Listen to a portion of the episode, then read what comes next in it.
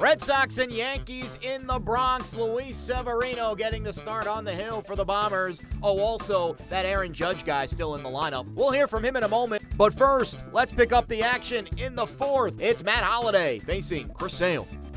And a drive to deep left center field. Back goes Bradley to the track. Jackie to the wall. He leaps. It's gone. A home run for Holliday, his second in as many days. Two solos for the Yankees, and they lead it 2-0. 18th home run of the year for Matt Holliday. Now, Frazier's hit a lot of home runs over the last handful of seasons. Over the last four seasons, 125 home runs. That's the 10th most in the majors. And he hits one deep to left field here. Benintendi back. He leaps. It's gone. A home run for Frazier. Back-to-back home runs for the Yankees, and they lead it 3-0. Swing and a miss, got him on an inside fastball at 100. That ball had a hop to it. And the 1-2. And he chased the slider low and away. Down he goes swinging. 1-2 pitch.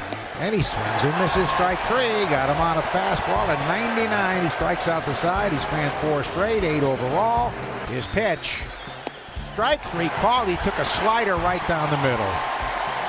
Well, the Red Sox get a gift run with two errors, and we think a pass ball, waiting for the score. He was a pass ball.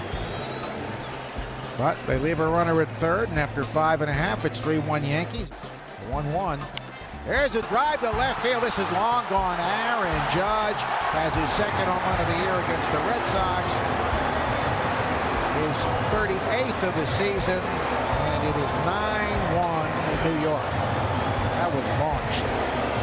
The Yankees take 3 of 4 from the Red Sox, winning on Sunday 9-2. New York now pulls to within 3.5 of Boston for first place in the AL East. Luis Severino struck out 9, earning his 12th win of the year. He also passes the 200 strikeout plateau for the season. Both of these teams back in action on Labor Day Monday. The Red Sox return to Boston. They'll host the Blue Jays, while the Yankees head to Baltimore.